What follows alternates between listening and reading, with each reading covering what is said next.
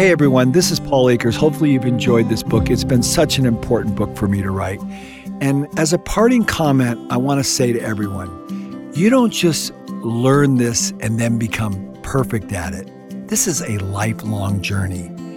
Mountains of waste will still be everywhere in everything we do. But what is important is that you begin the journey today to be more thoughtful and precise about everything you do so that you become a better steward of the gifts that have been given to all of us. Remember, it's not about perfection, it's about starting the journey to perfection that none of us will ever arrive at. This is what gives me the joy that I experience on a daily basis. Because being wasteful benefits no one, but being thoughtful benefits everyone.